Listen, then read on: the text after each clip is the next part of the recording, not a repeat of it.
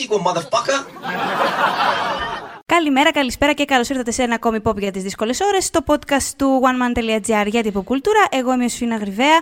Εσύ ποιος είσαι; Ο Θοδωρής Δημητρόπουλος μόνο στο σπίτι. Πραγματικά μόνο στο σπίτι. Ε, λοιπόν, σήμερα θα κάνει μια, μια στροφή το podcast, γιατί πρέπει να μιλήσουμε για κα- κάποια σοβαρά θέματα και με αφορμή και όλα στην πρόσφατη Παγκόσμια ημέρα κατά της ε, παιδικής κακοποίησης. Ε, θα μιλήσουμε για το φαινόμενο της παιδικής εγκατάλειψης σήμερα. Σε πάση θέλω να δω πού θα το πάει αυτό. Ε, λοιπόν, προφανώς αναφέρομαι στο Home Alone, γιατί Προφανώς, έχει επισήμω. προφανώς. Ε, προφανέστατα. Ε, έχει ξεκινήσει επισήμω η Χριστουγεννιάτικη σεζόν και θέλω να πω ότι εγώ είμαι από τους ανθρώπους που την περιμένουν στη γωνία κάθε χρόνο. Είμαι από αυτούς τους γελίους, τους γραφικούς τύπου Χα! Ήρθε η ώρα! Πού είναι τα λαμπιόνια, πού είναι τα. Καλά, φέτος είναι μια Χριστουγεννιάτικη περίοδος έτσι λίγο. Ε, Διαφορετική. Ιδιαίτερη, ιδιαίτερη, και ναι. διαφορετική. Είναι λίγο πιο εσωτερική Αλλά- θα είναι, εντάξει. Έτσι, αλλά ακριβώς όπως το είπες στο Δωρή. Αλλά το τα Χριστούγεννα- χριστουγεννιάτικο Τα Πνεύμα Χριστούγεννα είναι, μέσα μας. Έτσι, μπράβο, είναι στην καρδιά μας, όπως και το σπίτι εξάλλου. Home is where your heart is. Όπως και τα Χριστούγεννα ακριβώς. το ίδιο, ελπίζουμε τουλάχιστον. Και είμαστε όλοι home alone. Ή, ή περίπου alone, γιατί κάτι είπαν ότι μπορεί να κάνουν ένα social bubble όπως το κάνανε στην Αγγλία και να μας αφήσουν να κάνουμε Χριστούγεννα με κανέναν συνάνθρωπο. θα δούμε πώς θα πάει αυτό. Θα δούμε. Ε, ναι. Εγώ home alone θα είμαι πάντως. Ε, Πολλοί κόσμος. Ε, Οπότε θέλουμε να, κάνουμε, θέλουμε να κάνουμε ένα επεισόδιο αφιερωμένο στην, ε, την αποδεδηλωμένα, αναγνωρισμένα ε, αντίρρηση δεν θα ακούσουμε ε, ταινία, την καλύτερη ταινία, ας πούμε, το καλύτερο Xmas Classic που έχει υπάρξει, ενδεχομένως και θα υπάρξει, δεν Η φάση, ξέρω. είναι, η φάση είναι sorry, ε. Ναι, sorry, αυτό, ε, αυτό. sorry Συγγνώμη λίγο. αν σας πονάει οι Sorry υπόλοιπες λίγο, χριστουγεννιάτικες ταινίες. Αλλά Ε, αγαπάμε και εσάς. αυτό αλλά- είναι το οικογενειακό χριστουγεννιάτικο classic Έτσι της, είναι, έτσι ε, είναι. γενιάς μας. Έτσι είναι. Και ε, πα- είναι, είναι ένα παγκόσμιο φαινόμενο. Οπότε θέλω να πω το μοιραζόμαστε. Δεν είναι ότι θα μπορούσαμε ας πούμε, να κάνουμε ένα επεισόδιο αφιερωμένο στο It's a Wonderful Life και θα ήταν εκπληκτικό και μπράβο και όλα αυτά. Και μπορεί να το κάνουμε Καλέ, τώρα κάποια φοβερό στιγμή. θα είμαστε. Θα ήταν έτσι. Α, α, φοβερό. ακριβώς. Φοβερό. Αλλά δεν μπορώ να πω. Είναι ένα, ε, παρότι το, το αγαπάμε περισσότερο που το έχουμε δει, ε, είναι ένα λίγο πιο αμερικανικό φαινόμενο. Το Home Alone είχε συνεπάρει τον πλανήτη και τον συνεπέρνει και όλας κάθε, κάθε χρόνο.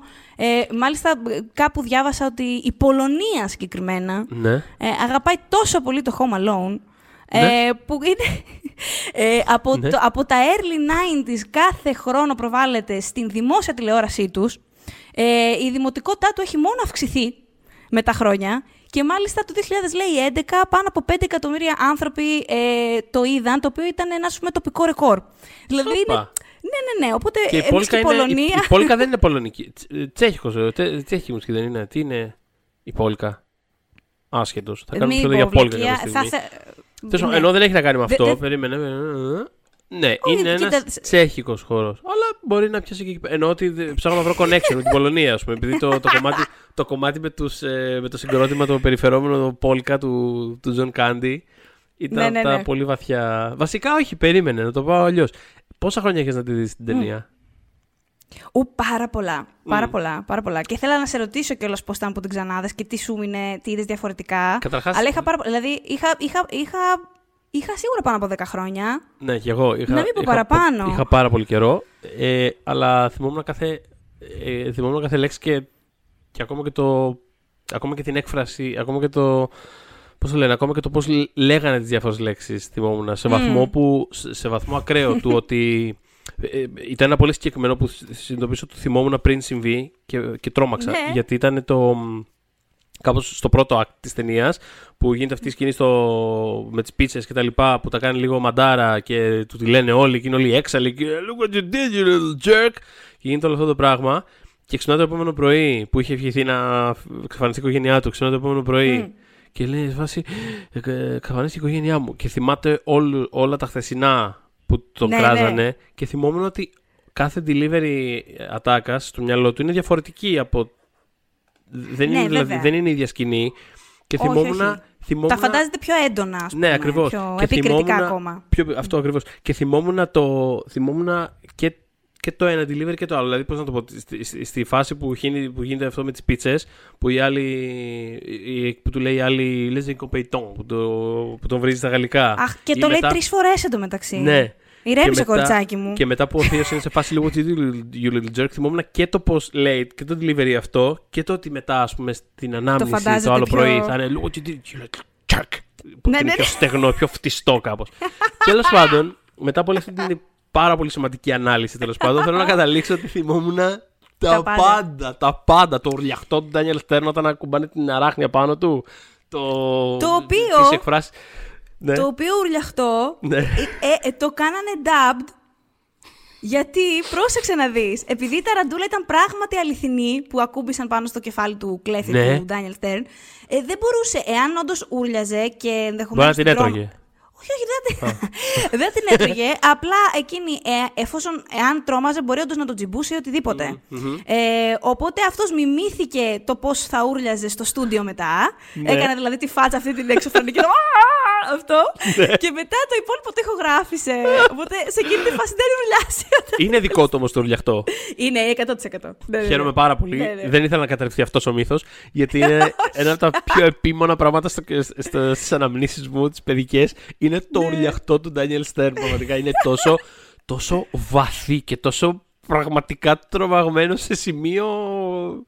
Είναι- Είναι, είναι σε απόγνωση. Είναι σε απόγνωση. Έχει Ε, τρομερό γενικά- βάθος αυτό το ουρλιαχτό. Έρχεται από τα βάθη κάπως και πηγαίνει στο βουνό και ξανακάνει βουτιά. Δηλαδή είναι συγκλονιστικό ουρλιαχτό. Μπράβο. Δεν θα άξιζε να είχαμε χάσει αυτό το ουρλιαχτό για μια ταραντούλα. Οπότε Ε, καλά, καλά, το ναι. σκεφτήκανε. Ε, ε, ε, γενικά μιλώντας για ήχους, θέλω να, Ναι. να αναφερθώ, επειδή εντάξει, ε, η ήχη κιόλας είναι ένα ongoing theme σε αυτό το podcast, για Βεβαίως, όσους μας ωραία ήχη, παρακολουθούν ωραία καιρό. ήχη, ως Ωραία γνωστό, ήχη, ναι. έτσι. Ε, μ, ε, ε, το, η φάση του Τζο Πέση. Ναι. Κάθε φορά που είτε πλησιάζει μια πόρτα και θέλει να τον βρει, πλησιάζει ένα παράθυρο, ε, το, του έχει κάνει κάτι, ας πούμε, έχει πέσει και σηκωθεί ή γλιστρήσει, οτιδήποτε. Ναι. Ε, Αυτό που ακολουθεί είναι πάντα ένα. Ήθελα πάρα πολύ να μιλήσουμε. Ήθελα πάρα πολύ να μιλήσουμε για τον απίστευτο. Τζο Πέση μέσα σε Είναι όλα τα πράγματα. Γιατί τόσο πραγματικά. αστείο. Και πας- Είναι τόσο αστείο. Ε, Δεν λέει, λέ- δηλαδή, καταρχάς ε, αποδίδει τον χολοσκασμένο, υπερτσαντισμένο, μεσήλικο άντρα ε, τόσο καλά. Δηλαδή, πώς να σου πω, έχουμε σίγουρα ανάμνηση κάποιου ανθρώπου στο περιβάλλον μας να, ε, με κάτι να έχει τσαντιστεί και να είναι σε φάση αυτό το, αυτό το πράγμα που κάνει, το κάνει φανταστικά. Ε, Ε, παιδί μου, είναι... ε, διάβασα με πολύ μεγάλη μου χαρά ότι, ότι, ότι όταν, όσο γινόντουσαν τα γυρίσματα του Irishman, τα εξωτερικά, ε, είχε, ανα- έχει αναφέρει ο Σκορτζέζε σε μια συνάντηση, είχε δει τυχαία στον δρόμο τον Chris Columbus, τον, τον σκηνοθέτη του, του Home Alone και του έλεγε ότι ρε εσύ κάνουμε γυρίσματα στον δρόμο και πλησιάζουν τον Μπέση για να τον ρωτήσουν για το Home Alone. δηλαδή. Ξέρει, το- είναι φανταστικό, είναι τέλειο. Α πούμε, ξέρεις, πετυχαίνεις γυρίσματα του Irishman με όλο το αφαγκατέ, ας πούμε, με, με, με, και λες, Α, Τζο, πέσει, μπορώ να σου πω λίγο κάτι για το Home Alone. Ήσουν ατέλειος εκεί, ρε φίλε. Φανταστικό. Φανταστικό. ρε παιδί μου, ότι ξέρεις, τον Τζο Πέση τον ξέρουμε βασικά για τις συνεργασίες του με τον Σκορσέζε, για τα φωνικά όπλα και γι' αυτό. Αλλά πραγματικά είναι ότι. Μμ. Α, αυτό έχει βγει τη- την ίδια χρονιά με το Goodfellas, νομίζω. Το 90. Ε; Ναι, την ίδια χρονιά, το 90. Το 90. Κλείνει 30 χρόνια φέτος. Και, α, ωραία. Το Home Alone είναι 30. χιλιάσει. Χριστέ μου, Χριστέ μου. Ε, και είναι αυτό, ρε παιδί μου, ότι ε, έχει απόλυτο κομιτ. Δηλαδή δεν είναι τίποτα ότι. Α, πήρα τώρα για αυτή τη δουλειά, τώρα να κάνω τώρα αυτή την ιδέα. Γιατί γενικά έχει Ναι, πολύ. ναι, όχι. δεν, δεν κάνει. Κάνει πολύ λίγους ρόλους ο Τζο Πέση γενικότερα. Δηλαδή το MDB του είναι πολύ, πολύ αραιό. Ε, ναι, και βαράει και κάτι διαλύματα, ξέρω εγώ, 6 χρόνια, 7. Αυτό, αυτό. Δεν μασάει, δεν έχει θέμα. Οπότε αυτό δεν ήταν σε φάση τώρα το πήρα για το paycheck, άντε να γίνει η δουλειά, να τελειώνουμε. Είναι, δηλαδή, το δίνει το κάτι παραπάνω, ας πούμε. Δηλαδή είναι, Ναι, όχι. είναι καρτούν, το κάνει πολύ embody αυτό το πράγμα. Όπως λες, δηλαδή και το. Απίστευτος. Α, και όταν, όταν τσαντίζεται είναι απολαυστικός. Όταν κοπανάει όλο, όλο, όλο το βλάκα, ξέρω εγώ, είναι απολαυστικός. Ακόμα, και, ακόμα και στο τέλος που μου είχε μείνει τόσο πολύ αυτό το πράγμα. Όταν τους συλλαμβάνουν και τους λένε Ευτυχώς που αφήνονται παντού ανοιχτά τα ανοιχτές βρίσκει και ξέρουμε ποια σπίτια είχατε διαρρήξει εσείς. Ναι, απλά ναι. ο Τζοπέση γυρνάει και τον κοιτάει. Απλά, απλά τον κοιτάει με ένα. Τα ακούς. ζώων. Δηλαδή έχει ένα ύφος. Ηλίθιε. Ηλίθιε ζώων. ε, καταπληκτικός. Ε, είναι υπέροχος. Ε, εν τω μεταξύ στην αρχή, γιατί ξανά είδα τη, την ταινία, όπως και εσύ, για να Ναι. φρεσκάρουμε λίγο. Ε, την είδα χτες λοιπόν το βράδυ και δεν θυμόμουν ως αστυνομικός πόση ώρα αράζει στο σπίτι στο τους σπίτι στο στην πρώτο αρχή. δεκάλεπτο. Ναι, ναι, ναι, ναι. Δηλαδή, βλέπω τον Τζοπέση, λέω Α, το, το, το, το μπαγάσα έχει πάει, ξέρω εγώ. Και μετά περνάνε και βλέπουμε και άλλες σκηνές. Και βλέπουμε τα παιδιά να μιλάνε μεταξύ τους. Και βλέπουμε τα σκηνικά στα δωμάτια. Και βλέπουμε την κουζίνα. Ο Τζοπέση είναι εκεί. μετά ξαναφεύγουμε από τον Τζοπέση. Πηγαίνουμε στην Κάθριν Οχάρα που προσπαθεί να τακτοποιήσει πράγματα και δίνει οδηγίες σε, σε το τι να κάνουν. Αλλά, αλλά περνάει η ώρα. Ο Τζοπέση εκεί. Ειδικά, Ήμουν σε φάση. Αυτός ο αστυνομικός, ας πούμε. Γιατί από το point of view αυτής της οικογένειας υπάρχει ένας μπάτσος μες στο σπίτι τους. Και είμαι Ναι, σε ναι, φάση. ναι, ναι, ναι. Καλά, δεν θα το πει κανένας. Ξέρω εγώ, ευχαριστούμε, καλησπέρα σας, γεια σας. Δηλαδή. Γενικά Θα όλο άλλαξε αυτό, εκεί. όλο αυτό το πρώτο act, το πόσα set pieces υπάρχουν ε, μ, ε, βασισμένα στο ότι είναι ο Τζο Πέση ακίνητος στο hallway και περιμένει και απλά είναι ένα λεφούσι ανθρώπων που πηγαίνουν έρχονται. Είναι τρομερό δηλαδή το πώς είναι χορογραφημένο αυτό το πράγμα. Ε, Ναι, ναι, με ναι. αγχώνει πάρα πολύ όπως λες και εσύ. Δηλαδή, ακόμα και το γεγονός ότι κάνουν τόση ώρα να δώσουν το φιλοδόρημα στον πιτσαδόρο, με αγχώνει πάρα ναι, ναι, πολύ. ναι, ναι. Είναι όλο πάρα πολύ αγχωτικό. Σε πιάνει το κεφάλι σου και καταφέρνει μέσα από αυτό το πράγμα να εισάγει τα βασικά points του των βασικών χαρακτήρων, του τι συμβαίνει, τις δυναμικές τους.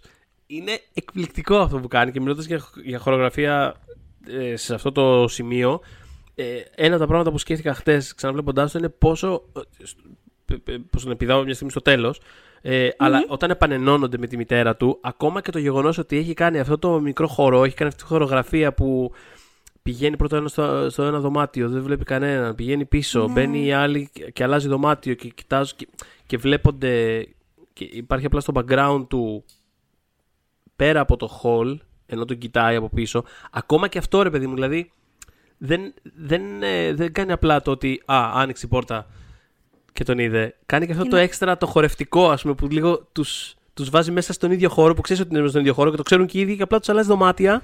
Να σου Δίνει, πω και κάτι. δίνει αυτό το έξτρα κάτι, ρε παιδί μου. Εκείνο δεν γίνεται να με σε πιάσει. Να σου πω και κάτι. Επειδή με έπιασε εμένα πάρα πολύ εμένα. Ναι. εκείνο το σημείο. Γενικότερα, εγώ έκλαψα τέσσερις φορές την ταινία. Και νομίζω Οκ. ότι τώρα που έχω μεγαλώσει θα μου Ναι. φε... Γιατί από την αρχή που τε- ξεκινάει είμαι σε φάση γιατί τα περνάει αυτά αυτό το παιδάκι; δηλαδή δεν είναι τόσο βλαμμένο, δεν είναι τόσο κωλόπαιδο. Γιατί του μιλάνε έτσι. Τέλος πάντων, αυτό είναι. Καλά, θα- δεν το θα- συζητώ, εννοείται. Θα αναφερθούμε και σε αυτό. Αλλά εκεί στο τέλος, που όπως λες, είναι από πίσω του και μετά γυρνάει και τη βλέπει, αλλά δεν γίνεται αμέσως στην αγκαλιά της. Ναι, ναι, ναι, ναι. Επειδή παίζει πάρα, το παίζει πάρα πολύ καλά ο Πάρα 8χρονο πολύ, Μακόλι πάρα πολύ καλά. Κάλκιν. Πόσο Έχει- καλά παίζει. Το παίζει τέλεια. Ότι... Και ξέρεις τι μου θύμισε. Εγώ έχω δει τέτοιο βλέμμα από παιδάκι, γιατί έχω μικρό ανήψει και ξέρω Ναι. πώς είναι να σε κοιτάει με ύφος.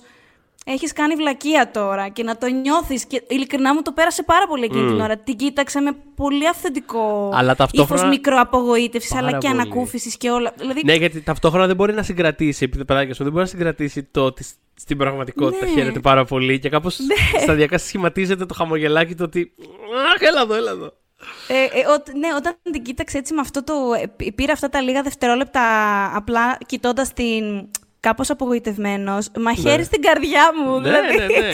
Το ήθελα οποίο- να πιάσω τον ανιψιό μου αγκαλιά που δεν μπορώ κιόλας αυτή την περίοδο. για άλλο συνθηκών. και ξέρεις, συγγνώμη για όσες φορές απογοήτευσα, δεν ήθελα. δεν το ήθελα. και ενήλικοι είμαστε βλαμμένοι ώρες ώρες. Ε, Κινεύω επίσης πάνω σε αυτό έτσι, σχετικό. Ε, Συνειδητοποίησα χθες ξαναβλέποντάς μετά από τόσο καιρό πόσο έξυπνα ε, φέρονται στον χαρακτήρα αυτήν της ε, Κάθριν Οχάρα. Μμ. Ε, γιατί ε, ενώ ότι ξέρεις, είχα πάντα την απορία του ότι τώρα, ε, ξέρεις, βλέποντας το μικρό σας, μου σε φάση ότι «Ω, έγινε τώρα όλο αυτό απλά για να φτάσεις δύο λεπτά νωρίτερα και τι έγινε, ξέρω εγώ. Αλλά πραγματικά το ότι κάνει όλη αυτή την οδύσσια για να φτάσει νωρίτερα, γιατί Ναι, είναι, ναι. είναι τρομερά εύκολο αυτός ο χαρακτήρας να είναι, ας πούμε, μισητός ή να είναι... Είναι πολύ δύσκολο να, να εξηλαιώσει αυτό το χαρακτήρα, κακά τα ψέματα, μέσα στην ίδια την ταινία. Ενώ Ισχύει. είναι απαραίτητο να τις κάνουν αυτό που, που που συμβαίνει στην αρχή για να υπάρξει, για να υπάρξει η ταινία. Αλλά το να την εξηλαιώσουν είναι πραγματικά πάρα πολύ τρίκη και το καταφέρνουν πάρα πολύ, ρε παιδί μου. Το, το ότι τη βάζουν σε αυτή την Οδύσσια που παρακαλάει τα παππούδια εκεί στο αεροδρόμιο. Σας παρακαλώ, μητέρα προς μητέρα, αφήστε με να πάρω το εισιτήριο. Το Ναι. ότι κάθεται και κάνει το tour στο φορτηγό με τους ανεπρόκοπους τους, ε, τους πολκατζίδες. Ε, το ότι παρακαλάει σε ουρές, ε, δείτε την άλλη αεροπορική και φωνάζει. Είναι και όσο αφορά το χαρακτήρα, ας πούμε, πολύ καλά δουλεμένο και η κάθε χώρα είναι τόσο απολαυστική. Δηλαδή όταν η κάθε χώρα είναι σε πανικό και απόγνωση, είναι τόσο απολαυστική. Είναι, είναι, είναι, είναι πάρα πολύ καλή. Κα- ε, Καλά, ε, προσωπικά ε, ε, έχουμε πρίξει ε, στα επεισόδια τα τελευταία για το Sitch Creek. Ε, Ναι. Η Κάθριν Χώρα έκανε ένα επικό comeback, γιατί και εκείνη είναι έτσι αρκετά επιλεκτική και δεν το έχει σε τίποτα να, να απέχει για μεγάλα χρονικά διαστήματα. Ε, οπότε το ξαναζεί full ε, ε, σε αυτές τις έξι σεζόν του Sitch Creek όσο διήρκησε, ε, που ήταν και μια δουλειά που είχε δεν, δεν ήθελε και ιδιαίτερα να, να μπει σε αυτήν. Ε, την έπεισαν γιατί ήταν παλιοί συνεργάτες. Ε, ο Eugene Levy συγκεκριμένα. Έχουν παίξει το μαζί 7 φορές ακόμα, κάτι τέτοιο. Αχα. Ε, και συχνά το παντρεμένο και όλα ζευγάρι. Και της είπε: Έλα, μωρέ, λίγες μέρες γυρισμάτων. Θα δούμε το πρώτο επεισόδιο. Δεν θα είναι μεγάλος ο Ναι, ρόλος ναι, σου. ναι, ναι. και τέλος πάντων συμφώνησες σε αυτό και ξαφνικά έξι σεζόν. Εντάξει, και προφανώς τώρα δει. μετά. Ναι, ε, το, το καταυχαριστήθηκε και εννοείται μ, με χαρά, ας πούμε. σα ίσα ό- ό- ό,τι ξέρουμε για αυτό το cast είναι το πόσο πολύ τέριαξαν και πόσο πολύ τους άρεσε να δουλεύουν μαζί και Μμ. κανένα θέμα δεν είχε που δεσμεύτηκε για έξι χρόνια συνολικά. Αλλά θέλω να σου πω, ρε παιδί μου, ότι ήταν ε, διστακτική και σε αυτό. Σε φάση τώρα δεν ξέρω πού να τρέχω, είμαι εδώ με την οικογένεια. Ήταν σε, έμενε σε άλλη πόλη, δεν ήθελε να αφήσει τα παιδιά. Δηλαδή, ξέρεις.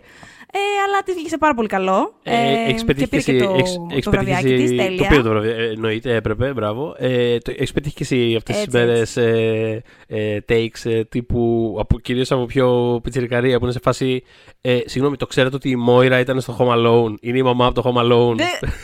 Έχει παίξει πάρα πολύ αυτό αυτές τις μέρες στο μεσκοτέλειο. ναι, ναι, ναι. Ε, εν τω μεταξύ, μιλώντας για.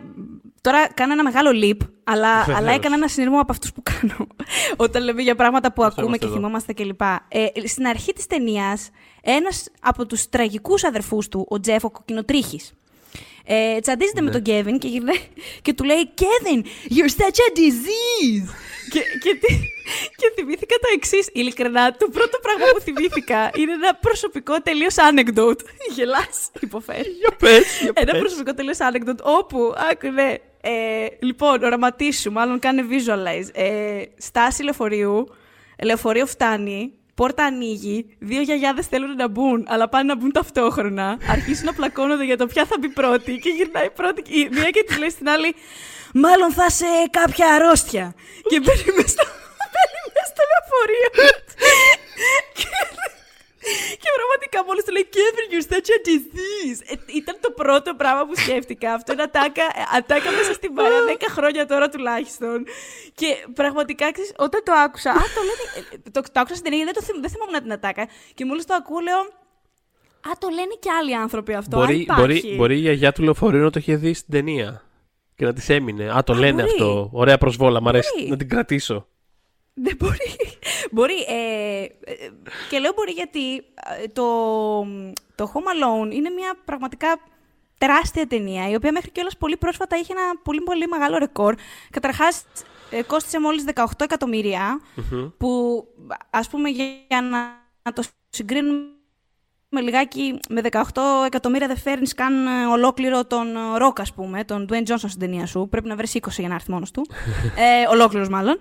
Οπότε 18 εκατομμύρια δεν ήταν τίποτα. Ε, μ, και έφερε πίσω το πρώτο ε, ε, ε, Σαββατοκύριακο 17 εκατομμύρια. Στο opening weekend δηλαδή. Ε, ήταν στο νούμερο 1 για 12 εβδομάδες. Για το ένα τώρα μιλάμε. Και γενικότερα στο νούμερο, στ- με- στην πρώτη δεκάδα ε, ήταν μέχρι και τον Ιούνιο της επόμενης χρονιάς. Οπότε ε, ήταν η πιο επικερδής ταινία του 90 και μάλιστα μέχρι το 2017 είχε και, το, είχε και ένα ρεκόρ Guinness ως ε, η αμερικανική live action ε, κομμωδία με, τη μεγαλύτερη, με τα περισσότερα έσοδα. Μμμ. Ε, μας το χάλασε το blockbuster το Never Say Die της Κίνας. Ε, εντάξει, τώρα δεν ξέρω αν προσαρμοστούν ξέρεις, τα χρήματα, γίνει το inflation και δεν- αυτός ο υπολογισμός που κάνουν πώς είναι το αποτέλεσμα τελικά. Ε, αλλά εντάξει, ε, από το 90 μέχρι το 2017 είχε ένα ρεκόρ.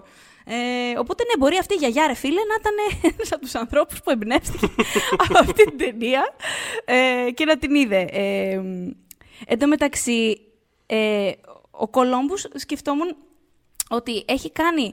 Δηλαδή, είναι ο, είναι, είναι ο σκηνοθέτης των Χριστουγέννων λίγο με έναν τρόπο. Γιατί, ας πούμε, έχει κάνει το Home Alone. Ε, έχει κάνει τα δύο πρώτα Harry Potter που είχ- όταν είχαν κυκλοφορήσει ήταν ε, σε χριστουγεννιάτικη περίοδο πριν να γίνει αυτή η καθυστέρηση Ναι. μέχρι το Prisoner of Azkaban. Και γενικότερα, άσχετα, από την- αλλάξανε. άσχετα από την περίοδο που βγήκαν, ούτως ή άλλως είναι ένα χριστουγεννιάτικο. Πώς να το πω, ρε παιδί μου, είναι, είναι, είναι στο χώρο των ταινιών που τις Ισχύει, βλέπεις βέβαια. Χριστούγεννα έτσι λίγο χουχουλιάρικα Εννοείται. και. Α ας το Harry Potter να παίζει. Είναι δηλαδή ένα τέτοιο πράγμα. Εννοείται. Ήταν στην παραγωγή του ε, National Lampoon's ε, Christmas Vacation. Μμμ. Δηλαδή, θέλω να πω, είναι πολύ... Ε, έχεις σκηνοθετήσει δύο ακόμα σίγουρα ταινίες που επίσης.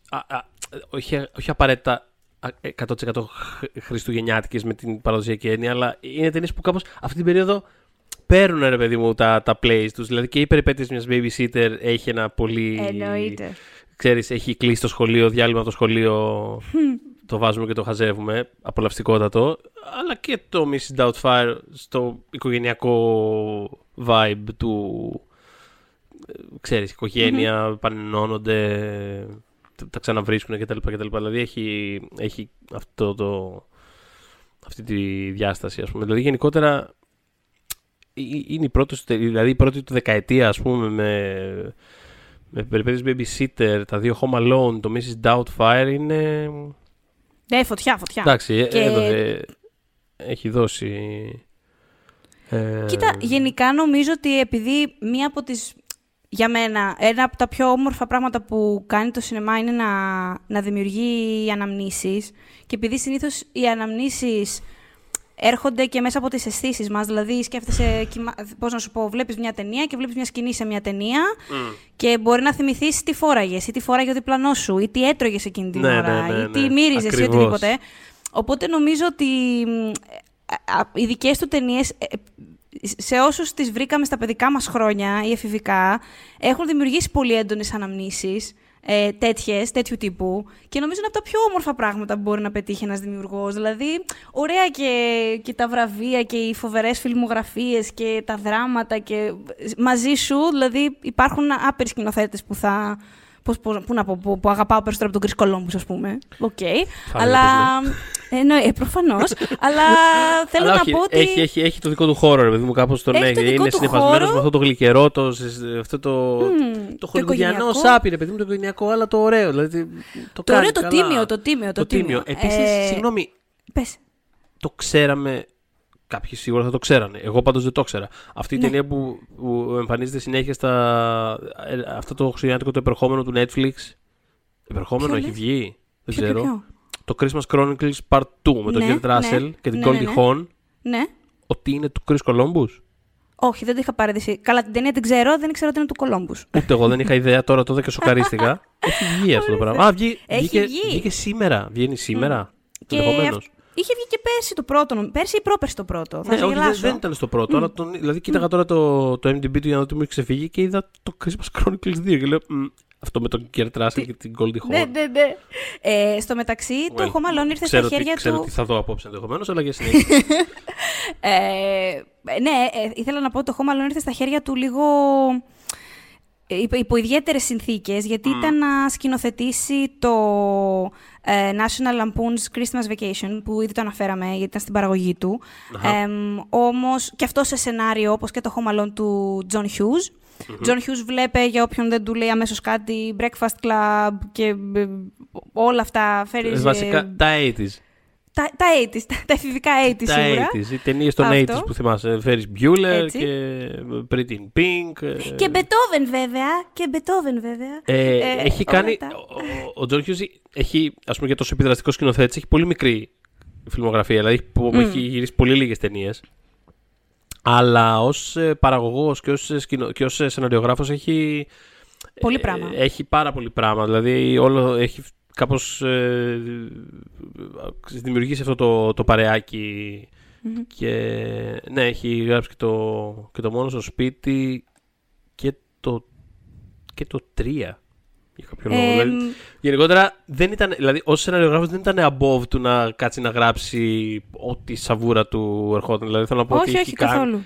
το remake του Flubber, τα 100.000 Δαλματίας, το Beethoven το 4. Δηλαδή θέλω να πω το, το... Νομίζω γενικά ότι όταν είχε μια ιδέα που του άρεσε, απλά την έγραφε και δεν κάθονταν να σκεφτεί Αυτό. τώρα politics και Α, ξέρεις. καλά, ναι, σίγουρα. Τίποτα τέτοιο. Οπότε ήθελε τον ε, Κολόμπους να σκηνοθετήσει το, τη- την άλλη ταινία, το National Lampoon, το Χριστουγεννιάτικο. Ε, αλλά ο Κολόμπους δεν τα πήγαινε, τι περίεργο, τι περίεργο, δεν τα πήγαινε καθόλου καλά με τον ε, Chevy Chase.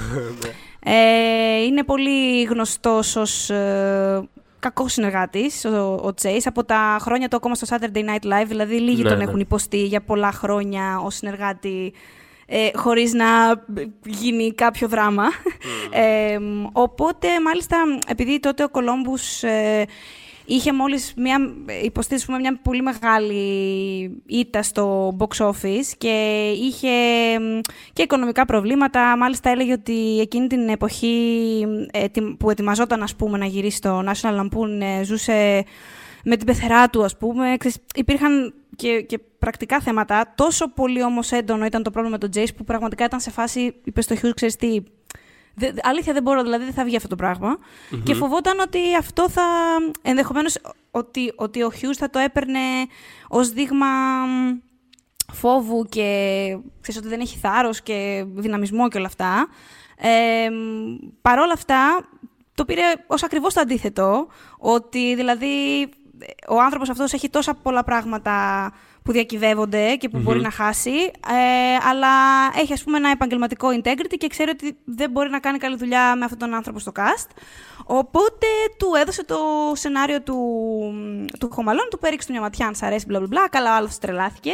Εν τω μεταξύ, μου αρέσει, σαν- μ' αρέσει ο συνδυασμός αυτοί οι δύο και μάλιστα το, το slapstick κομμάτι του Home Alone ε, ήταν γραμμένο στο σενάριο πολύ συγκεκριμένα κιόλας, σύμφωνα με τον Columbus. Δηλαδή, όλα αυτά τα που βλέπουμε να συμβαίνουν. Φαίνεται πάρα πολύ το πόσο σφιχτό. Δηλαδή, π- π- πέρα από όλα τα άλλα, ήθελα να το πω κιόλας που, μιλά- που λέγαμε λίγο για τον John Hughes, ότι πραγματικά σαν σενάριο είναι τρομερά σφιχτό και ακριβές. Δηλαδή, είναι, Είναι. είναι κάτι ανάμεσα σε δεν ξέρω, heist movie και.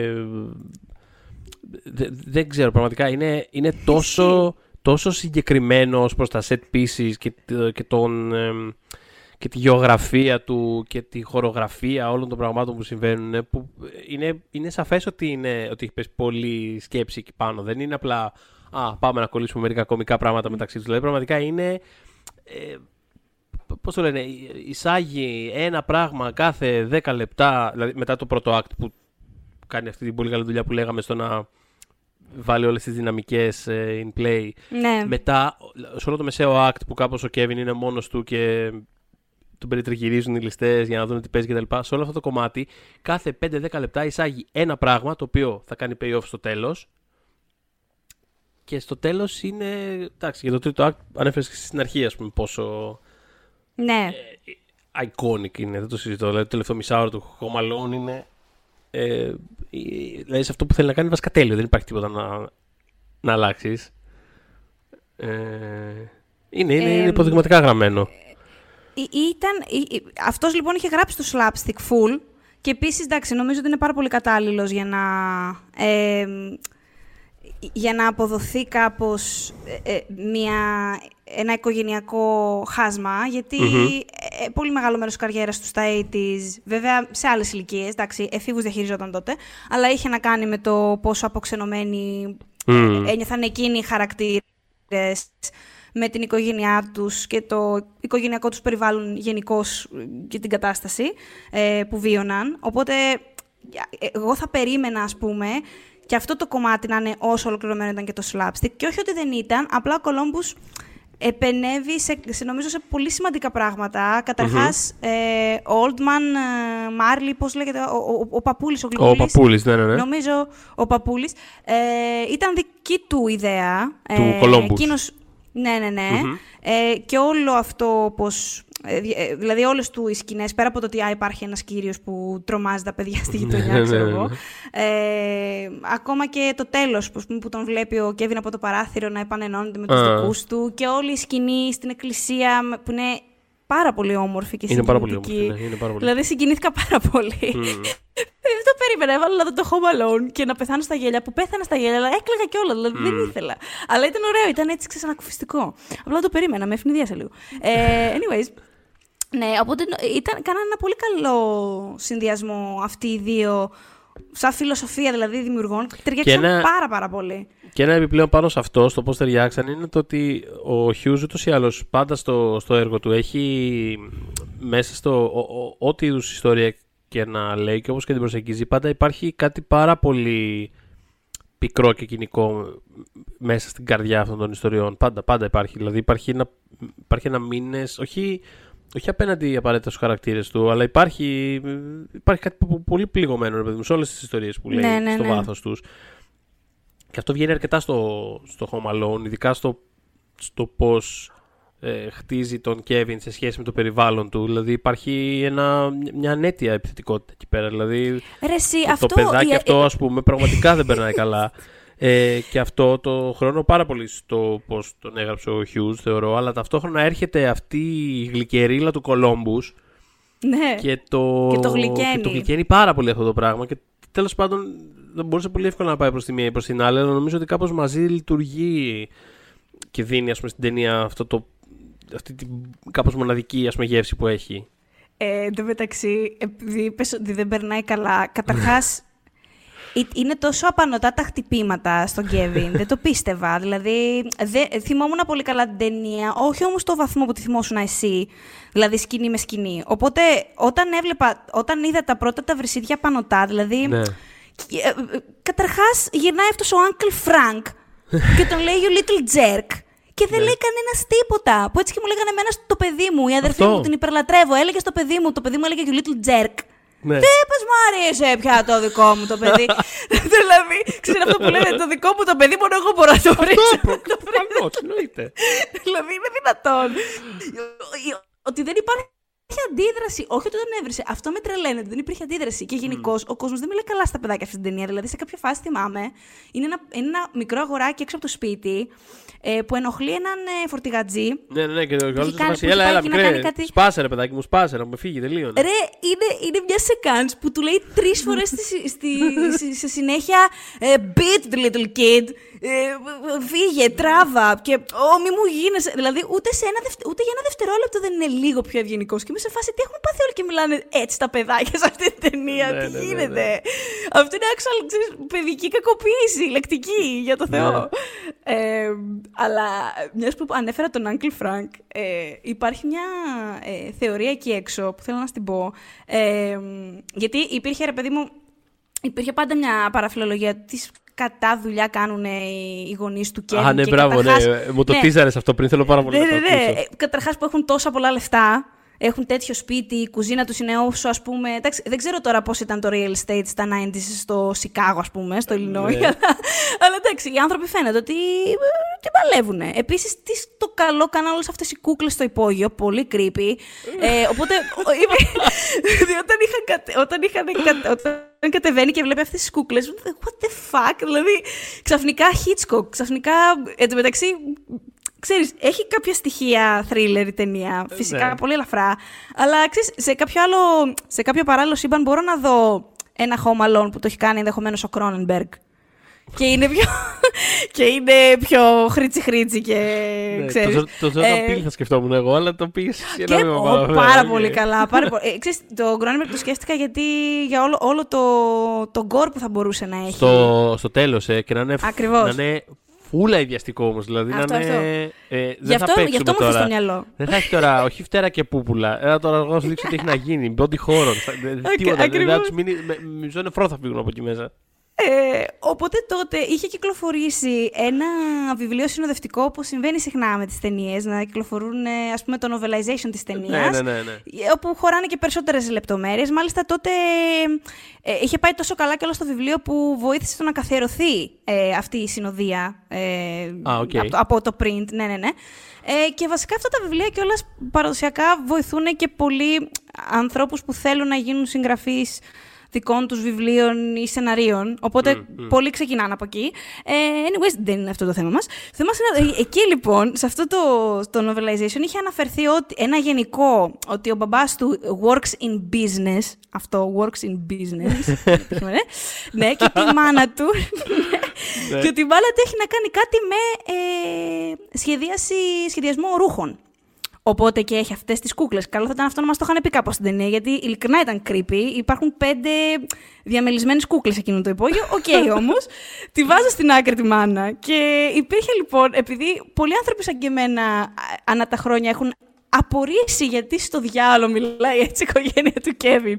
Ε, στον Κέβιν και στα, στα παιδιά γενικότερα. Ναι.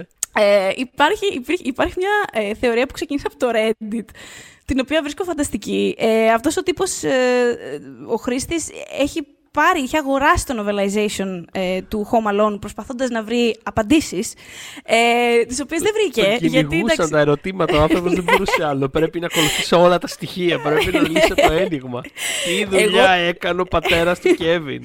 Εγώ τον καταλαβαίνω, γιατί εγώ σε όλο, το- σε όλο το πρώτο μέρος της ταινίας ε, σκεφτόμουν πώς το καλό ξεχάσαν το παιδί τόσες ώρες μέχρι να... πα- Δηλαδή, μου ήταν αδιανόητο, οπότε, ξέρεις, καταλαβαίνω όταν μια απορία γιγαντώνεται και δεν μπορείς να ζήσεις με αυτήν.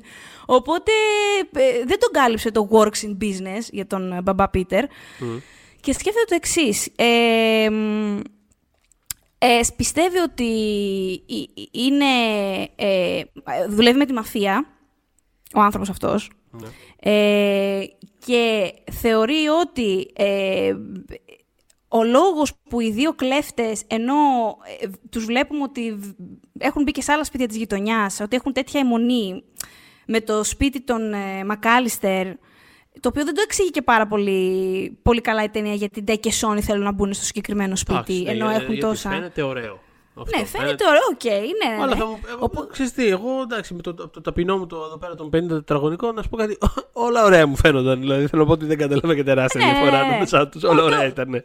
Το ακούω, το ακούω. Ε, μ, ε, λέει ότι είχε προφανώς ε, μ, σχέσεις με τη μαφία αυτός και η μαφία είχε στείλει αυτούς ως εκδίκηση Καλά, ε, τέλειο. να του κλέψουν το σπίτι, να του κλέψουν το σπίτι και πρόσεξε να δεις πώς, θα, πώς το συνδέει με την original ιδέα του Home Alone που περιελάμβανε τον ηλίθιο τον Uncle Frank Μμ. Ε, αυτόν τον hey, you little jerk, αυτός είναι ο Uncle Frank, ε, ο οποίος στην αρχική ιδέα του John Hughes όντως θα είχε χρηματοδοτήσει, θα είχε πληρώσει τους κλέφτες για να κλέψουν το σπίτι του Peter. Μακάλιστα. Τα βλέπεις, δηλαδή, τα αυτό- βλέπεις. Το, το mean streak του τι; John Hughes είναι σε φάση. Όχι, εκεί, εκεί παίζει τέτοιο. Δε- δεν υπάρχει ένα external κακό. είναι ότι είναι πικραμένοι αυτοί μεταξύ τους. Μισιούνται, ρε παιδί. Κάπως δηλαδή υπάρχει μια, υπάρχει μια σκατήλα κάπως βαθιά έτσι. Είναι. Να το, να το. Ισχύει, δεν το ξέρω ισχύει. αυτό. Ισχύει. Ε, και λέει, δεν Άκου τους να βλέπουμε... Ναι, δεν τους βλέπουμε, λέει, όταν μπαίνουν το σπίτι, στο σπίτι, ε, δεν τους βλέπουμε να ψάχνουν κάτι αξίας. Ε, δεν τους βλέπουμε να μιλάνε μεταξύ τους και να μιλάνε για κοσμήματα, ας πούμε, για κάποιο θησαυροφυλάκιο, για κάτι, ας πούμε. Απλά ψάχνουν, ε, ε, ξέρεις, να- α, να μπούμε σε αυτό το σπίτι. Πώς γίνεται; Και σε τελευταία, λέει, ανάλυση, λέει, δείτε πώς αυτή η οικογένεια συμπεριφέρεται.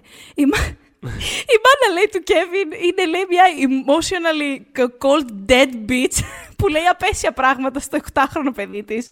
Ο Μπάζ, ο Μπάζ είναι ο, Καλά, το, ο πιο, Μπάζ. παχ- ναι, το πιο παχουλό παιδάκι, το οποίο είναι Ο Μπάζ ωριακά. είναι ας πούμε. Ο κόπανο. Ο Μπάζ είναι ο κόπανος αδερφός. Ο κόπανος ακριβώς. Ε, ο οποίος λέει θα φαίνεται ότι μπορεί και να υπονοεί η ταινία ότι θα ακολουθήσει τα βήματα του μαφιόζου πατέρα. Ε, Και- Έχω ένα αστερίσκο πάνω σε αυτό.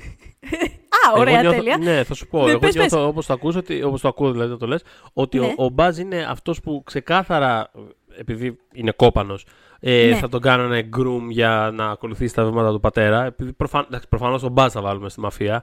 Αλλά μετά τα γεγονότα που είδαμε στην ταινία, είναι ξεκάθαρο ότι το φυσικό ταλέντο το έχει ο Κέβιν και θα του πάρει τη θέση από το Έτσι. πουθενά και ο άλλος θα κάθεται 40 χρόνια, θα, πώς το λένε, θα σφραγίζει πώς- Τι σφραγίζουν οι μαφιόζοι τέλος Τι- πάντων; Ό,τι σφραγίζουν οι μαφιόζοι. τέλος πάντων, Αυτό δεν ξέρω ποτέ. Θα είναι, θα είναι βιτρίνα. θα, έχει, θα έχει το μαγαζί που θα είναι βιτρίνα και θα κάθεται στο γραφείο Έτσι, για 40 χρόνια ενώ ο Κέβιν θα τρέχει την πίσνα. Πολύ ωραίο, μου αρέσει Ε, πάρα συμφωνεί, πολύ αυτό. το- συμφωνεί μαζί σου ο χρήστης, γιατί λέει ότι ε, συμπληρώνει με ο Uncle Frank είναι προφανώς ένα κουμάσι με τον τρόπο που συμπεριφέρεται σε όλη την ταινία και όχι μόνο στην αρχή με τον Kevin που του τη λέει. Γενικότερα Ναι. είναι ένα ρεμάλι. Και επίσης λέει τέλος, και λέει μπορεί να σας φαίνεται μικρή λεπτομέρεια, αλλά στο Θοδωρή, ας πούμε, να δεν φαίνεται μικρή λεπτομέρεια. λέει έχουμε και τον Kevin, ο οποίος λέει φαίνεται πάρα πολύ OK με το γεγονός ότι μπορεί να χρειαστεί να σκοτώσει δύο ληστές. Αυτό πραγματικά. Και λέει, συγγνώμη, λέει, όταν εγώ ήμουν 8 χρονών, ή, α, μπορεί, ήμουν λέει μικρός, αλλά στα 8 μου ήξερα ότι αν κοπανίσω έναν άνθρωπο με ένα σίδερο, υπάρχει μεγάλη πιθανότητα να πεθάνει. Οπότε. Οπότε. Θα το κάνει και με μαφία. δημιουργικό τρόπο κιόλας. Δηλαδή, πραγματικά. είναι Ναι, όπως, ναι, λοιπόν, το άκου- ευχαριστιέται. άκου, θα το απολαύσω εγώ αυτό το πράγμα που θα συμβεί τώρα. Δεν θα κάτσω απλά εκεί πέρα να τους βάλω παγίδες ή ξέρω, να τους πυροβολήσω και τέτοιο. Ω, ω, ω. Όχι. Όχι, όχι. Όχι, όχι, Θέλω να όχι. τους δω να κλαίνε. Που τους, Έτσι. που τους έχει να τρέχουν με το σκηνή απάνω για το, στο tree house, ξέρω εγώ. Ναι. Απλά σε βάζει, τους παίζει και ψυχολογικά παιχνιδάκια ότι «Μμμ, σε αυτό το σημείο θα σκεφτούν ότι, ότι εγώ θέλω να πάνε μέσα από το σπίτι, αλλά στην πραγματικότητα θέλω να καβαλήσουν το σκηνή για να το κόψω. Δηλαδή, τους Έτσι. έχει κάνει διπλή μπλόφα. Τους Ε, έχει περικυκλώσει.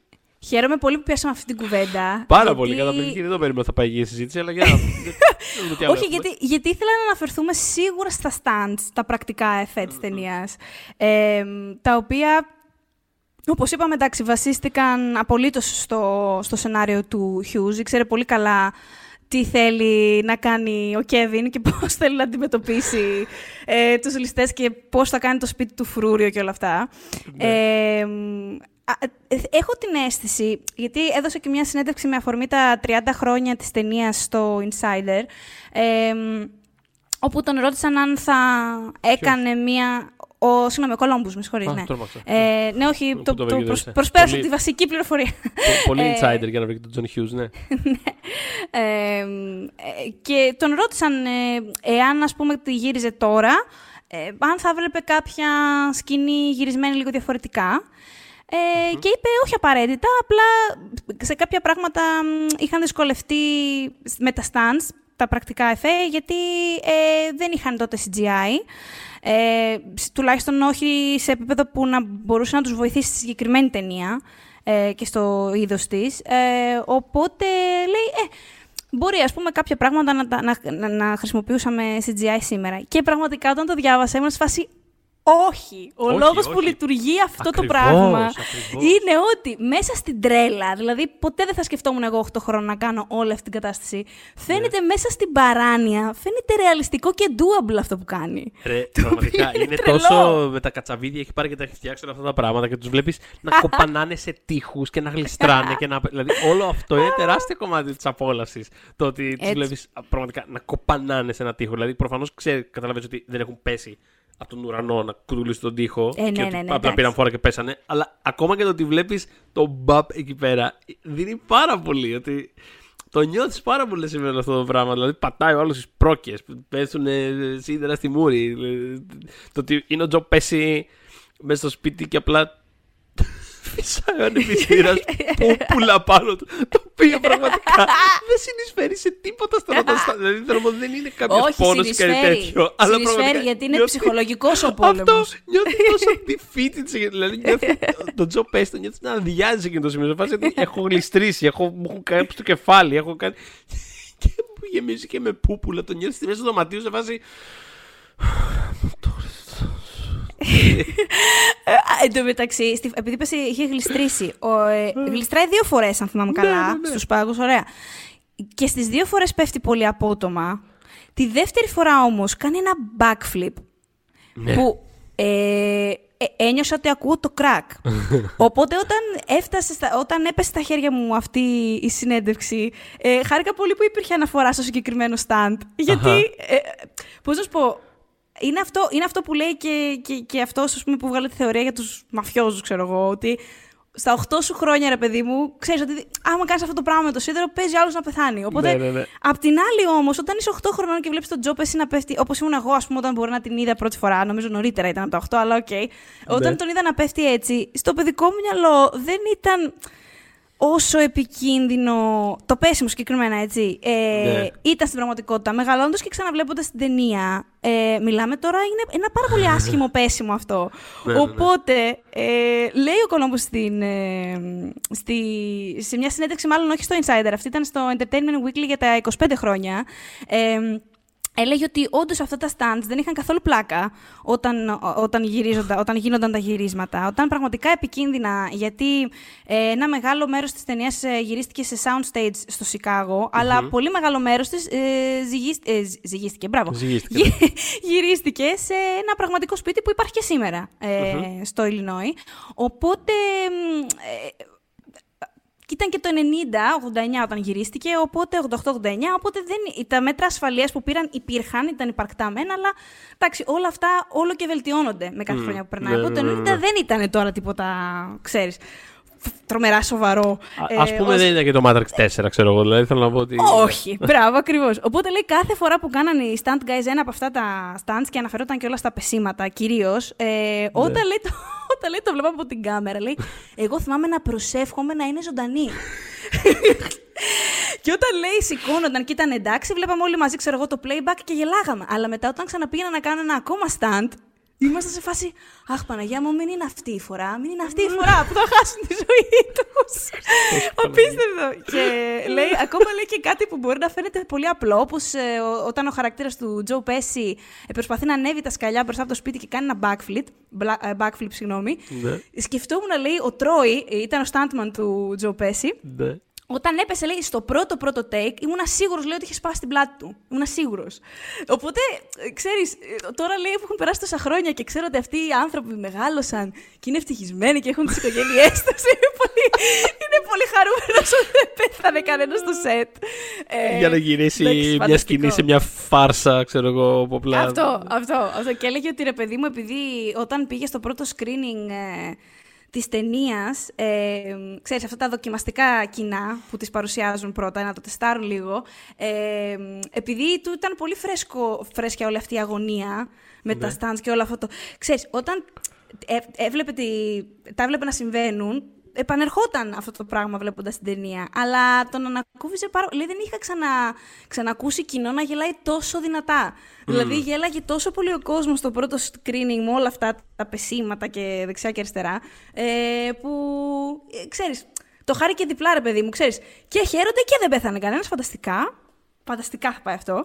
Ναι. Ε, εσένα ποιο stand σου είχε μείνει περισσότερο, δηλαδή στη μνήμη. Εμένα, ας πούμε, είναι το σίδερο, όντως, το σίδερο στη μάπα. Ναι. Και επίσης το fucking φλογοβόλο. Το φλογοβόλο είναι καταπληκτικό γιατί δεν είναι αυτό που λέγαμε πριν για τον Τζο Πέση, το πόσο commit κάνεις σε αυτό το ρόλο. Που πραγματικά, ο, ο, ρε παιδί μου, ο Πέση εκείνη τη στιγμή είναι πραγματικά σαν να βγει και από ε, καρτούν του, δεν ξέρω, του, του Bugs Bunny, ας πούμε. Δηλαδή, πραγματικά έχει πάρει αυτό το ύφος το παγωμένο, το, το υπερβολικό. Α, ξέρεις, δηλαδή, ε, νιώθω ότι είναι σχεδιασμένος, ρε παιδί μου, εκείνη την ώρα. Το πουλάει πάρα πολύ ωραία. Είναι Πραγματικά. πάρα πολύ διασκεδαστικό. Μμ, ε, γενικά είναι όλα πάρα πολύ απολαυστικά γιατί είναι αυτό. Τα νιώθεις πάρα πολύ. Δηλαδή, ακόμα και όταν έρχεται μετά ο παππούς από δίπλα και τους κοπανάει με το φτιάρι, ξέρω εγώ, τα νιώθεις. Όταν ξέρω εγώ τρώει τη σαβούρα ο Τζο Πέση με το σκηνή, με το σπάγκο που ανεβαίνει στο, στον πρώτο όροφο τρέχοντας να τον κυνηγήσει τον Κέβιν και σκοντάφτει και σοριάζεται πάλι κάτω. Όταν τους Ναι, έρχονται ναι. οι κουβάδες. Το αγαπημένο μου, το αγαπημένο μου με την έννοια του ακόμα και χθες που το ξανά βλέπα, ένιωθα να πονάω μέσα μου βλέποντάς το. Ε, ήταν η στιγμή που μπαίνει ο, ο, ο Ντάνιελ Στέρν από το παράθυρο και πατάει με φόρα, με γυμνά πόδια, τα στολίδια. Αυτοματικά. Γιατί το βλέπεις και πάρα πολύ ώρα να έρχεται αυτό κιόλας. Δηλαδή τα άλλα είναι κάπως. Ξέρεις ότι κάτι θα συμβεί. Δηλαδή όταν περπατάει στο, στα σκαλιά, σιγά σιγά, οπ, να η καρφίτσα την πατάει. Είναι κάπως πιο άμεσα. Ναι. Αυτό πραγματικά. Κάθεται στο παράθυρο για πά... Δηλαδή αυτή τη σκηνή, δεν ξέρω αν τη θυμάσαι. Κάθεται ναι. στο παράθυρο για πάρα πολλή ώρα. Και το πλάνο είναι ανοιχτό, οπότε βλέπουμε τα στολίδια κάτω ξεκάθαρα. Δηλαδή, μετά που γλιστράνε στα αυτοκινητάκια, δεν τα έχουμε δει εμείς στα αυτοκινητάκια. Είναι fun. είναι... Ακόμα και αυτό ότι, ότι είναι διαφορετικού τύπου εκπλήξεις. Δηλαδή, ακόμα και παρουσιάζονται διαφορετικά. Ακόμα Ναι. και το κρατάει φρέσκο αυτό το πράγμα. Δεν είναι ότι συμβαίνουν 15 φορές τα ίδια πράγματα. Μμ. Δεν τα έχουμε δει τα αυτοκινητάκια. Απλά τρώνε τη σαβούρα. Αυτό με τα στολίδια. Το, το βλέ... Είναι ένα ανοιχτό πλάνο και είναι αυτός ο βλάκας. Και κάθεται στο, στο περβάζι, στο παράθυρο εκεί πέρα και επιθεωρεί το χώρο σε φάση. Τον γάμισα τώρα. Περίμενα τι να γίνει. και παίρνει φόρα, το πιστεύει πάρα πολύ και πατάει με φόρα και τα δύο του πόδια στο πάτωμα. Σπάνε τα στολίδια και ουρλιάζει. και μετά μέχρι να φύγει από εκεί μέσα πατάει και σπάει κι άλλα. Και με το φάση. Α τελειώσει αυτό το μαρτύριο. Δεν μπορώ να το βλέπω. λοιπόν, πάνω σε αυτό που λες για τα στολίδια. ναι. Λοιπόν, κάποια στιγμή το 12, ένας actual γιατρός, γιατρός χειρούργος, ο Dr. Ryan St. Clair, Ναι. ε, σε άρθρο στο The Week, ε, του είχαν ζητήσει να δει, ρε παιδί μου, τα stunts και τα χτυπήματα που υπέστησαν οι ληστές και να πει, ρε παιδί μου, ξέρεις, ένας πραγματικός άνθρωπος θα πάθαινε από όλα αυτά και είπε ρε παιδί μου ότι αυτό με τα, σκ- με τα στολίδια ήταν, είναι κάτι οκ, δηλαδή θα ζούσες, θα υπήρχες, ε, σε- εντάξει, ε, είναι το λιγότερο Οκ, κακό από όλα οκ. αυτά που συνέβη. Ωραία, αλλά λέει, λοιπόν δύο πράγματα λέει, αυτό το σκηνικό με το σίδερο θα έπρεπε να είχε προκαλέσει κάταγμα που οδηγεί- θα οδηγούσε σε σοβαρή παραμόρφωση και εξασθενημένη διπλή όραση εάν δεν είχε κατόπιν επισκευαστεί σωστά. Και Ναι. επίσης, όσον αφορά το σκηνικό με τον καυστήρα, που είναι το δικό μου αγαπημένο, ναι. ε, λέει, ο ιστός του δέρματος και των οστών στο κρανίο του Χάρη θα ήταν τόσο κατεστραμμένος και σάπιος που το οστό του κρανίου του ουσιαστικά θα πέθαινε και πιθανότητα θα χρειαζόταν μεταμόσχευση. δηλαδή, μπράβο στον Κέβιν. Αλλά να σου πω κάτι, και αυτή ήταν ανώμαλη. Δηλαδή, βλέπεις ότι είναι, είναι όντως μέσα ένα παιδάκι. Ε, τελικά είναι μέσα ένα παιδάκι. Μην πας να κλέψεις. Δηλαδή, πώς να σου πω, αυτοί Α, ήταν και αυτό με το ζόρι περίμενε. να μπουνε. Ναι, το δείχνει, α, αυτό το δείχνει πολύ ωραία η ταινία αυτό το πράγμα. Γιατί νιώθω ότι μέσα από όλο αυτό το process του, του μεσαίου act που ξέρεις, αυτός λίγο το προσπαθεί να τους αποθήσει με διάφορα τεχνάσματα, ξέρω εγώ, και αυτή σταδιακά καταλαβαίνουν τι παίζει. Το περνάει πολύ ωραία ότι. Από την αρχή προφανώς το θέλουν το σπίτι, αλλά σταδιακά Ναι. γίνεται, γίνεται και. Θα το διαλύσω αυτό το μούλικο. Δηλαδή θα, το, δια- θα, θα του στρίψω το λαρίκι. ρε. Θα δηλαδή, φτιάξει γίνεται, αίμα. γίνεται και προσωπικό δηλαδή κιόλας μετά. Οπότε, οπότε Έτσι, το, έτσι. θα μπούμε σε αυτό το σπίτι είναι το. Θα το εξαφανίσω, ρε. Θα το εξαφανίσω. θα παίξει με μένα. Υπάρχει πάρα πολύ αυτό. Ε, Εντάξει, ε, φανταστικό, φανταστικό. Αλλά ε, θα- ε, ε, επειδή είπες γιατί, ότι τα πράγματα δεν επαναλαμβάνονται Ναι. και πράγματι υπάρχει ένα πράγμα που επαναλαμβάνεται, το οποίο Ναι. ήταν αυτό που με έκανε χτες να γελάσω περισσότερο εμένα. Ναι. Ε, είναι το σκηνικό όπου ο Κέβιν χρησιμοποιεί την Ναι. ε, ταινία για να μιλήσει, την ψεύτικη ταινία, ε, γκάνγκστερ ταινία, για να μιλήσει με τους απ' έξω όποιον του χτυπάει την πόρτα. Ναι. Ε, και ξέρεις με τι... Πω, πω, ξέρεις γιατί ένας από τους λόγους που γέλασα πέρα από το οπτικό του πράγματος ακούνε Ναι. όλα τα πολυβόλα και πέφτουν κάτω και τρέχουν και ο πιτσαδόρος το κάνει τέλεια. Καλά, αυτός ο πιτσαδόρος πολύ την ώρα γκρέμιζε το άγαλμα, ξέρω εγώ. Ναι, Που... πες τα. Πες τα και εγώ γυρνάει στα μετά- αντίστοιχα χτες. Ήμουν σε γυρνάει φάση, μετά να- έλεγα... Ναι, πες συγγνώμη. Όχι, τίποτα αυτό. Ε, Όλη την, δηλαδή δεν μπορούσα να κάνει τίποτα στο αυτό ο άνθρωπος. Δηλαδή, είπα για το άγαλμα. Όπως γυρνάει να φύγει εκεί πέρα που τρώει τα μούτρα του, ξέρω εγώ, παίρνει αγκαλιά τους σκουπιδοντενεκέδε και πέφτει κάτω για να φύγει. Ναι. Ναι, φανταστικό. Ε, το θέμα είναι ότι. Εντάξει, με ένα πιο φρέσκο context που δεν είχαμε όταν το βλέπαμε μικροί. Ναι. Ε, εντάξει, δεν ξέρω πώς είναι οι νόμοι ακριβώς στο, στο Illinois σε σχέση με την οπλοχρησία, αλλά στην Αμερική δεν φαντάζομαι ότι το να σου ανάψει πήρε ένας μέσα από το σπίτι του είναι και το τελευταίο πράγμα που θα περίμενες. Δηλαδή, Ναι, ναι, ναι, ότι ισχύει. πήγε ο πιτσαδόρος Ισχύει, να, πα- ισχύει. να παραδώσει μια πίτσα και ξαφνικά έγινε ας πούμε μακελιό από μέσα. Δεν πρέπει, δηλαδή, ο, ο τρόπος που αντιδρούν και οι δύο, που πέφτουν κάτω και αρχίζουν να, να κάνουν airpin για να φύγουν μακριά. Ξέρεις, έχει και ένα μικρό τρόμο μέσα του ότι δεν είναι τόσο απίθανο Δεν να τόσο- συμβεί. ισχύει, ισχύει, ναι. Εντάξει, φανταστικό running gag αυτό. Ναι. Δεν είναι τόσο φοβερό, δηλαδή τόσο φοβερό, φοβερό είναι, αλλά δεν Όχι, είναι, είναι, τόσο είναι, πάρα, απίθανο είναι, να είναι να πάρα γίνει πολύ αυτό το πράγμα. διασκεδαστικό και είναι τέλειο ότι σταδιακά το απολαμβάνει και ο Κέβιν περισσότερο. Δηλαδή την τελευταία φορά που το κάνει, που έχει κάτσει ξέρω εγώ και μονολογεί και την ατάκα.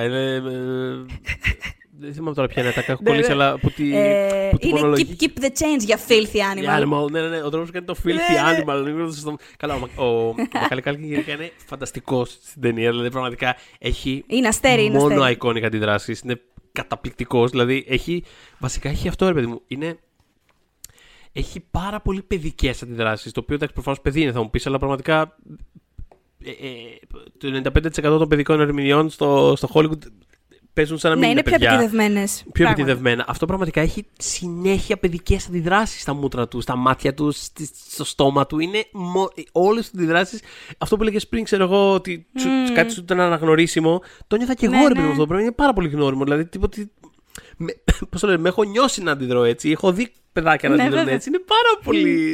Είναι τρομερά φυσικός. Είναι, καταπληκτικ... είναι πάρα πολύ αστείος. Και π- Εντάξει, και γι' αυτό και τον λυπάσαι και τόσο με όλο Ναι, αυτό που ναι, συμβαίνει. ναι. Δηλαδή, όσο περνάει η ταινία και αρχίζει να του λείπει η οικογένειά του, το οποίο κιόλας δεν γίνεται και πάρα πολύ αργά. Δηλαδή, μόλις περνάει το πρώτο, την πρώτη γιορτή που κάνει, που ε, αναποδογυρίζει Ναι. τα πράγματα, χοροπηδά στο κρεβάτι, μπλα μπλα μπλα, πολύ λίγο αργότερα σηκώνει την, ε, την κορνίζα και τους κοιτάει και λέει: Δεν το εννοούσα, γυρίστε πίσω. Η πρώτη φάση που έκλαψα στην ταινία μου είναι σε φάση. Μμ. Γιατί, γιατί Ναι. το συμβαίνει αυτό το πράγμα, είναι πολύ άγριο, είναι πολύ άσχημο. Δηλαδή, πώς να σου πω, ε, ε, μπορεί η μαμά σου να σου άφηνε το χέρι κάποια στιγμή στο σούπερ μάρκετ όταν ήσουν 7 χρονών και το θυμάσαι ακόμα. Μμ. Και αυτός ήταν πόσες μέρες μόνος του και νόμιζε ότι το έχει προκαλέσει. Δηλαδή, πήγε στον Άι Βασίλη και του λέει, ε, Θα ήθελα να, κάνει- να μου κάνεις μια χάρη, αν γίνεται να επιστρέψεις στην οικογένειά μου και δεν θα είμαι κακό παιδί.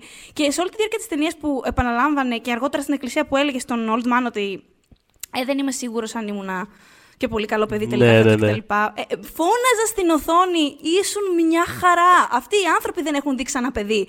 Μέσα στο σπίτι τους είναι 32 μούλικα. δεν, έχουν, δεν ξέρουν πώς είναι τα παιδιά. Γιατί σου μιλάνε έτσι. Δηλαδή, εντάξει, προφανώς είχαν και αυτοί οι γονείς τους συγκεκριμένα, όχι ο ηλίθιος uncle Frank.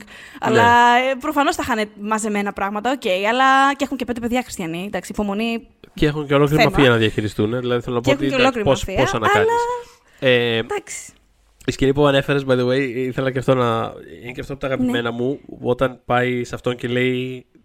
Το οποίο είναι ένα πάρα πολύ αγνά παιδικό πράγμα και το βρίσκω πάρα πολύ γλυκιά λεπτομέρεια που πάει σε αυτόν τον τύπο και του κάνει. Ξέρω ότι δεν είσαι ο Άι Βασίλης και όλο είναι σε φάση. Ναι. «Πω, Γιατί το λες, γιατί το λες. Και ανεβάζει τη, τη, το, το μούσι του και τα λοιπά. Και του κάνει ο Κέβιν. Δεν είμαι παιδί, τύπου δεν είμαι, καταλαβαίνω ότι δεν είσαι ο αληθινό Άι Βασίλης, αλλά... Αλλά- ξέρω ότι το ξέρεις.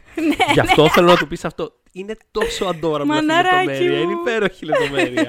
Αγάπη μου. Ναι, δεν του είχε γκρεμιστεί τελείως. Λέει, Ναι, εντάξει, αυτό. ξέρω ότι ο αληθινό Άγιο Βασίλης δεν μπορεί να είναι στα μολ. Αυτό Οκ. είναι, είναι έξυπνο. Είναι έξυπνο. Είναι παιδάκι, ρε παιδί μου. Είναι έξυπνο όμως. Καταλαβαίνω ότι δεν είναι ο Άι Βασίλης αυτός προφανώς. Αλλά εντάξει, θα το ξέρει. Δηλαδή, θα, θα, εντάξει, θα το ξέρει. Κάπου θα το ξέρει. Αλλιώς γιατί είναι σε αυτή τη θέση. Ε, να αναφέρουμε και πριν κλείσουμε ότι το Home Alone έχει, είναι από τις ταινίες τέτοιου τύπου που έχουν ένα τίμιο sequel και αναφέρομαι στο, στο νούμερο 2, γιατί έχει τέσσερα ή πέντε συνολικά. Ε, Τέσσερα έχει σίγουρα, έχει και Ναι, video κάμποσα. game. Τώρα το επαναφέρει και, Α. η, και η, η Disney Plus. ε, θέλω, να πω για για όσους δεν video το game, γνωρίζουν. θέλω να πω για το video game κάτι. Για να συνέχισε. Ε, όχι, όχι, αυτό θα έλεγα ότι έχει ένα πολύ τίμιο. Δηλαδή, παρά τη συμμετοχή του, του Donald Trump, που ουσιαστικά ε, Ναι. Τους έκανε λίγο bullying για να μπει στην ταινία. Τι περίεργο, γιατί θέλανε να κάνουν γυρίσματα στο The Plaza, το οποίο, όπως όλες οι περιοχές στη Νέα Υόρκη που γίνονται γυρίσματα, πληρώνεις ένα fee, ας πούμε, και. Και μπαίνεις. Ε, το ίδιο θα γινόταν και με το Plaza, ας πούμε. Αυτό είπε δηλαδή, είχε πει αρχικά ναι, γιατί του ανήκει ο χώρος. Αλλά λέει, θέλω να είμαι και εγώ στην ταινία. Ο, δηλαδή δεν του αρκούσε απλά να το να Αυτό που, πληρώσει. έχω, αυτό που έχω καταλάβει από κάτι διάσπατα που έχω πληρώσουν. διαβάσει τελευταία Μμμ, είναι μμμ. ότι ο Ντόναλντ Τραμπ το βάζει πάντα αυτό σαν όρο σε ό,τι ταινίες γυρίζονται εκεί πέρα. Τύπο ότι πολύ ωραία, αλλά θα είμαι μέσα.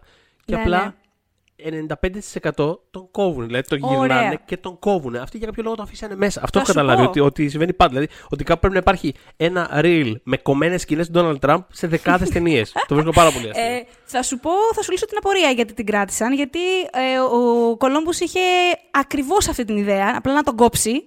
Ναι. Ε, αλλά συνέβη το εξής. Επειδή η σκηνή του ήταν στο πρώτο κάτι της ταινίας που παρουσιάστηκε στο αντίστοιχο πρώτο screening. ναι, ναι, ναι. Ε, όταν εμφανίστηκε, και είναι μια αντίδραση που ακόμα τη θυμάται και ακόμα τον εκπλήσει, Ναι. όταν εμφανίζεται τον Donald Trump στην οθόνη, το κοινό χειροκρότησε. Ε. Είχε actually χειροκροτήσει. Οπότε σου λέει, OK, Well, fine okay. by me. θα τον αφήσω μέσα αφού τον Οκ, θέλετε. θα τον αφήσω μέσα. Κάποια στιγμή θα γίνει obviously πρόεδρος αφού είναι τόσο αγαπητός. Οπότε ναι, ας τον αφήσω μέσα. Αχ, Παναγία μου. Ε, Jesus Christ. Ε, Για πες για το video game. ε, για το sequel πρώτα που ανέφερες, νομίζω. Έχω, αυτό και αν έχω πάρα πολλά χρόνια Ναι. να το δω και δεν το έχω δει και τόσες φορές όσο το, το πρώτο. Αλλά αυτό που Ναι, έχω σαν εντάξει, το- ανάμνηση είναι ότι ο, ο Hughes πρέπει να το έγραψε στην τουαλέτα ή δεν ξέρω, τρώγοντα το πρωινό του ενδεχομένως. Δηλαδή ήταν σε φάση. Ναι. Είχε πάρει το σενάριο του πρώτου και απλά είχε αλλάξει ονόματα και τοποθεσίες. Νομίζω ότι θυμάμαι Ναι, να ναι. είναι ακριβώς η ίδια ταινία με όλα τα ίδια story beats, τα πάντα. Μέχρι και αντίστοιχο παππού είχε. Είχε ένα χαρακτήρα που είχε. το- Νομίζω ότι είναι Ναι. Μμ. κυριολεκτικά η ίδια ακριβώς ταινία. Θέλω να την ξαναδώ περιέργεια. Θυμάμαι να έχω περάσει μια χαρά βλέποντάς τη. Αλλά Είναι να οκ, είμαι σε φάση- είναι οκ. Είναι Ναι, μια θέλω να χαρά. είναι Είναι, το οκ, μια, αλλά- είναι μια χαρά ταινία. Ναι, αλλά να είμαι αυτό. σε φάση. Ε, είναι κυριολεκτικά η ίδια ακριβώς ταινία. Ε, ο Columbus Ε, εντωμεταξύ, επειδή δεν ψήνεται με το reboot της Disney και το Ναι. ανέφερε, ε, ε, ότι δεν βρίσκω το λόγο να προσπαθήσεις να επαναδημιουργήσεις κάτι που ήταν lightning in a bottle, ας πούμε, και αυτό το Ναι, πράγμα ναι. δεν μπορείς να το ξαναβρείς, ούτως ή άλλως. Παρ' όλα αυτά, είπε ότι, εντάξει, δεν ξέρω βέβαια και τι δικαίωμα έχω να το κρίνω αυτό, γιατί η δεύτερη ταινία που έκανα ήταν Α. ακριβώς η πρώτη ταινία. Ακριβώς η πρώτη, Οπότε ακριβώς, το έχω ναι, κάνει, ναι. λέει κι εγώ. Οπότε Ε, μην. για πες λοιπόν για το Ε, video game. Τίποτα. Γρήγορα θέλω να αναφέρω το video game. Είναι από τις, και αυτό από, τη- απ- αρκετά κυρίαρχη ας πούμε, παιδική μου ανάμνηση. Δηλαδή θυμάμαι στο Mega Drive να παίζω Ω. το παιχνίδι το Home Alone. Από ό,τι έχω καταλάβει είχε μικροδιαφορές στις διάφορες εκδόσεις. Αλλά αυτή που θυμάμαι εγώ στο Mega Drive ή- ήταν το concept ότι και καλά είχες τον Kevin και προσπαθούσες να είχες κάποιο χρόνο πριν έρθουν οι ληστές και προσπαθούσες να φτιάξεις. Ε, Μάζευες διάφορα αντικείμενα από εδώ και από εκεί και προσπαθούσες με αυτά να τα συνδυάσεις και να φτιάξεις παγίδες τις οποίες τοποθετούσες στα σπίτια όλης της γειτονιάς. Ω. Έφτιαχνε όπλα, το οποίο μπορεί να ήταν.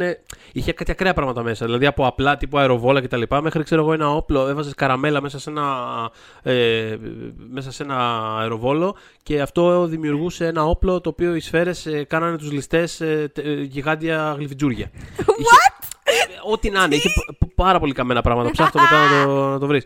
Ε, και αυτό έφτιαχνες. δηλαδή, μάζευες υλικά και τα συνδυάζες με διάφορους εφάνταστους τρόπους, ξέρω εγώ. Κάποια δεν έκαναν τίποτα, κάποια αυτό δημιουργούσαν είτε περίεργα όπλα είτε περίεργες παγίδες. Τι παγίδες τοποθετούσες στα διάφορα σπίτια όλης της γειτονιάς, τα όπλα τα είχε απάνω σου και κάποια στιγμή, δεν θυμάμαι τώρα να το παρέχεις εσύ, αν, το, ή αν είχες χρόνο, ας πούμε. Πάντως κάποια στιγμή ξεκίναγε η εισβολή, δηλαδή σου έλεγε τώρα έρχονται οι ληστές. Και είχες 20 λεπτά μέχρι να έρθει η αστυνομία, ας πούμε, που θα τους συλλάβανε και για, σε αυτό το διάστημα έπρεπε απλά να βαστίξει άμυνα. Δηλαδή έπρεπε είτε να έχεις βάλει αρκετές παγίδες στα σπίτια, έτσι ώστε αυτοί να φάνε αρκετό ξύλο και να σκοτώσουν να φύγουν, είτε να είσαι εσύ με, το, με, τα, με τα όπλα και να τους ε, βαράς για να τους κάνεις πίσω. Και θυμάμαι, είναι, ήταν τρομερά αστείο και δημιουργικό όλο αυτό το πράγμα. Είχα πε- περάσει άπειρες ώρες παίζοντας αυτό το παιχνίδι. Άρα μου λες ότι προσπαθούσε το παιχνίδι αυτό να σε βάλει και σένα στη μαφία. Και να σε κάνει και Προσπαθούσε εσένα. να σε βάλει στη μαφία, ναι. Ακριβώς. Τίμιο απόγονο των Μακάλιστερ, της γνωστής Ακριβώς. οικογένειας. Της γνωστής οικογένειας ξέρουμε εμείς. Μαφιός. ξέρουμε εμείς. Όσοι ξέρουν από μαφία του Σικάγο, ξέρουν πολύ καλά. Αλλά αυτό θυμ- πέραγα πάρα πολύ καλά και θυμάμαι να μου αρέσει πάρα πολύ γιατί ήταν τόσο ξεκάθαρα βασισμένο στο τρίτο act της ταινίας, ρε παιδί μου. Δηλαδή ήταν σε φάση. Εντάξει, ξέρουμε τι αρέσει σε όλους σε αυτή την ταινία. Το τρίτο act. Ναι. είναι. Θα κάνουμε το βιντεοπαιχνίδι, θα είναι το τρίτο act της ταινίας. Φτιάξε μόνος σου το τρίτο act του Home Alone. Φοβερό, Θα όχι, ήταν- πολύ θα πάρα ήταν πολύ ωραία. τέλεια. Και όντως θα το ψάξω από περιεργία. Ναι, Θέλω ναι, να ναι. δω. Σίγουρα θα υπάρχει και κάποιο κάτι σαν walkthrough στο YouTube. Καλέ, ναι, εννοείται. εννοείται. Κάτι τέτοιο θα ψάξω. Οπότε πριν κλείσουμε, θέλω να κάνω δύο πολύ πολύ γρήγορες μνήες. Μία στη μουσική του John Williams, που ο Chris Columbus λέει ότι μόλις ακούσαμε το μουσικό σκορ του, η ταινία απλά μεταμορφώθηκε και εγινε και συγκινητική και τα πάντα. Απλά άλλαξε όλη η ταινία. Και δεύτερο, ότι ε, για όσους πιστεύουν ε, ότι το Angels with Filthy Souls, η παλιά ταινία, η ασπρόμαυρη που βλέπει ο, ο Kevin αληθινή, δεν είναι αληθινή, αλλά είστε- έχετε καλή παρέα, γιατί το ίδιο πίστευε και ο Seth Rogen και ο Chris Evans μέχρι πάρα πολύ πρόσφατα. ε, δεν είναι λοιπόν αληθινή, απλά είχαν ε, αποτυπώσει πολύ σωστά το πώς γυρίζονταν τότε οι ταινίες. Υπάρχουν τεχνικοί λόγοι ε, γι' αυτό που ε, επιστράτευσε ο διευθυντής ε, φωτογραφίας τότε, ο Τζούλιο Μάκατ, ε, που είχε να κάνει με το φωτισμό και με τις κάμερες που χρησιμοποίησαν και το φιλμ το ίδιο.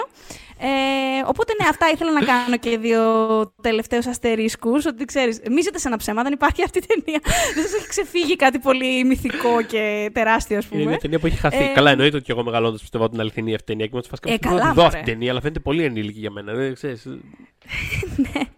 Ε, ναι, αλλά σου λέω και εσύ και ο, και ο Seth Rogen και ο Chris Evans. Νομίζω, Καλή παρέα. ο, ο- νομίζω ο Seth Rogen τύπου το 17 tweetare 18 ότι ξέρω εγώ ο κόσμος μου γκρεμίζεται, δεν υπάρχει το Angels with Filthy Soul.